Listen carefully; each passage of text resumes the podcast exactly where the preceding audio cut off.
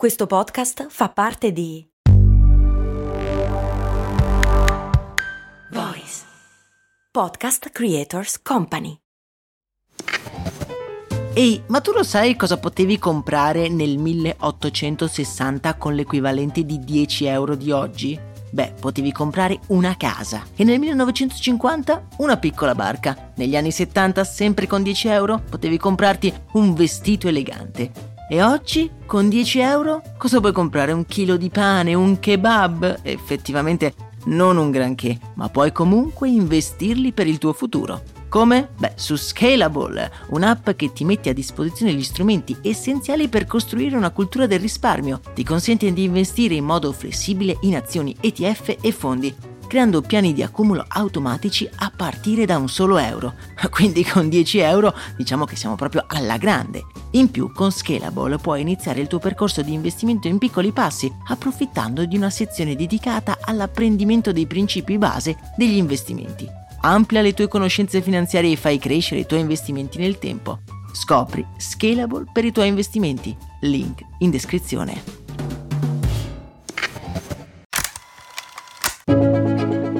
Bentornati avventurieri di Brandy in questo nuovo episodio.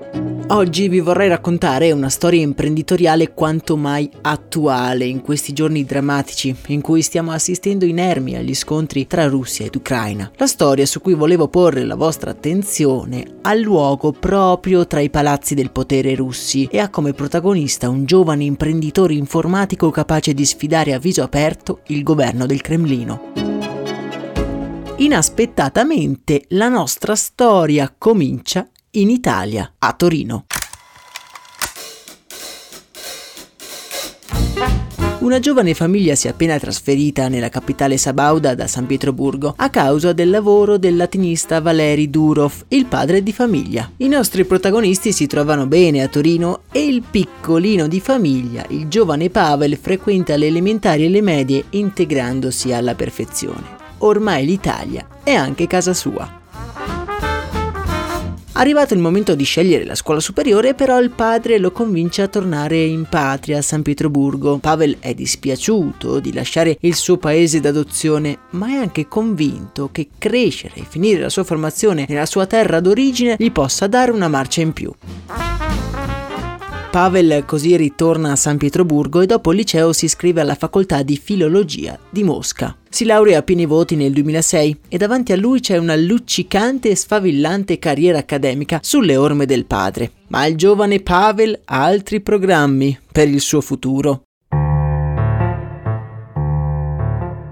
Avendo vissuto in Europa, rimane sempre in contatto con alcuni amici di Torino e proprio negli anni dell'università lui e altri ragazzi cominciano a scambiarsi i messaggi attraverso un nuovo sito web capace di mettere in contatto persone distanti nel mondo. Si chiama Facebook e il nostro Pavel non riesce proprio a toglierselo dalla testa. L'idea è folgorante e non lo lascia dormire la notte. Un giorno chiama suo fratello Nikolai, un promettente programmatore e matematico poco più grande di lui. Lo convince ad abbandonare gli studi accademici per provare insieme un'avventura imprenditoriale. L'obiettivo è creare la versione russa di Facebook. Nikolai è un autentico prodigio della programmazione e per lui ricreare Facebook è un gioco da ragazzi. Dopo pochi mesi di lavoro, a settembre del 2006, il sito è già in beta testing per gli studenti universitari. Si chiama V-Contact, ma diventerà presto noto semplicemente con il nome di VK o VK. Pavel ci ha visto giusto Facebook ci metterà ancora qualche anno per arrivare a pieno regime anche in Russia. Tutto tempo sfruttato dai nostri Pavel e Nikolai per rendere popolare la loro emulazione.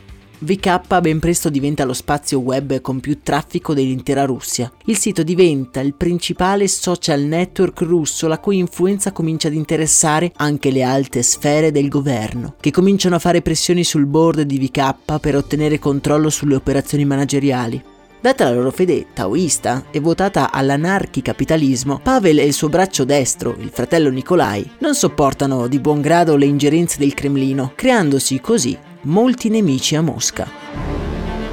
Le cose degenerano quando VK riceve una richiesta ufficiale del governo russo di fornire dei dati sensibili della popolazione attiva sul social network per ragioni di Stato. A questa richiesta, definita pubblicamente inaccettabile dallo stesso Pavel, il fondatore dell'azienda risponde pubblicando sulla sua pagina VK una foto di un cane con la lingua di fuori, scusandosi scherzosamente con il governo. Pavel non immagina neanche le conseguenze che avrà questa sua bravata.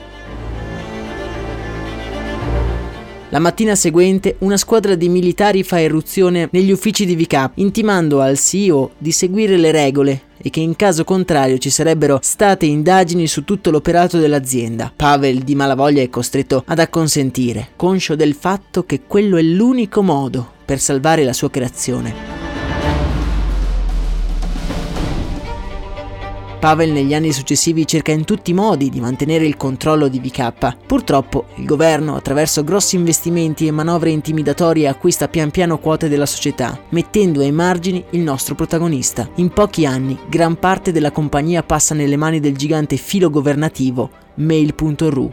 Per chiarire la sua riluttanza al nuovo board amministrativo, Pavel un giorno pubblica una foto indirizzata agli investitori su Instagram, mostrando il dito medio. Ormai la sua posizione è completamente inaccettabile per il Cremlino. Giorni dopo quest'altra bravata, una sua lettera di dimissioni viene trovata negli uffici di VK. È chiaramente un falso, ma Pavel non ha idea di come difendersi e di come dimostrarlo. Viene anche accusato ingiustamente di aver investito un ufficiale della polizia mentre è alla guida della sua Mercedes bianca. La situazione è tragica, si sente accerchiato e quella sera, insieme al fratello Nikolai, decidono che quella battaglia non avrebbero potuto vincerla, almeno non adesso, almeno non rimanendo in Russia, alla guida di VK.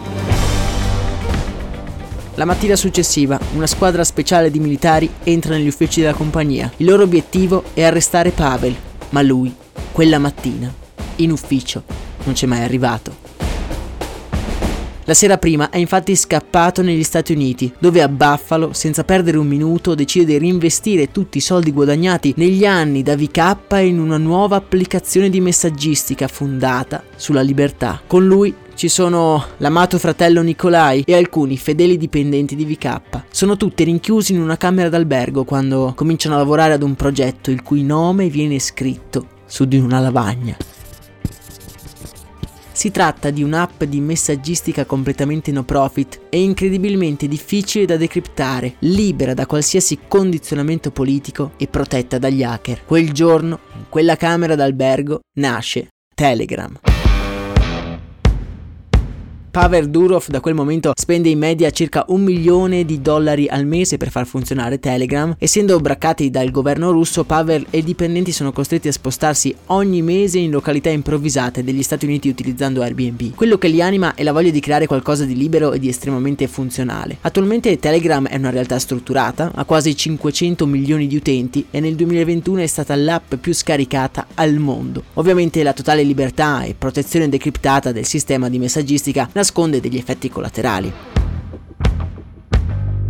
Non è infatti un mistero che l'app sia diventata una delle più utilizzate, sia dai terroristi sia anche negli scambi del mercato nero. Telegram, vista la sua natura, si trova a dover affrontare nuove sfide che la metteranno alla prova nel futuro prossimo. Ma quello di cui possiamo stare certi è che Pavel e suo fratello, Nikolai, continueranno a combattere per la libertà di comunicazione contro ogni violazione di privacy. Questa più o meno a grandi linee è la storia di come è nato Telegram, un'app che utilizziamo anche noi avventurieri. Nella descrizione infatti vi lascio sempre il link del canale Telegram dove potete trovare approfondimenti e rimanere aggiornati un po' su tutti i contenuti che pubblichiamo. Per oggi è davvero tutto, nella speranza che dovunque voi siate possiate essere al sicuro, io vi abbraccio forte. Un saluto da Max Corona.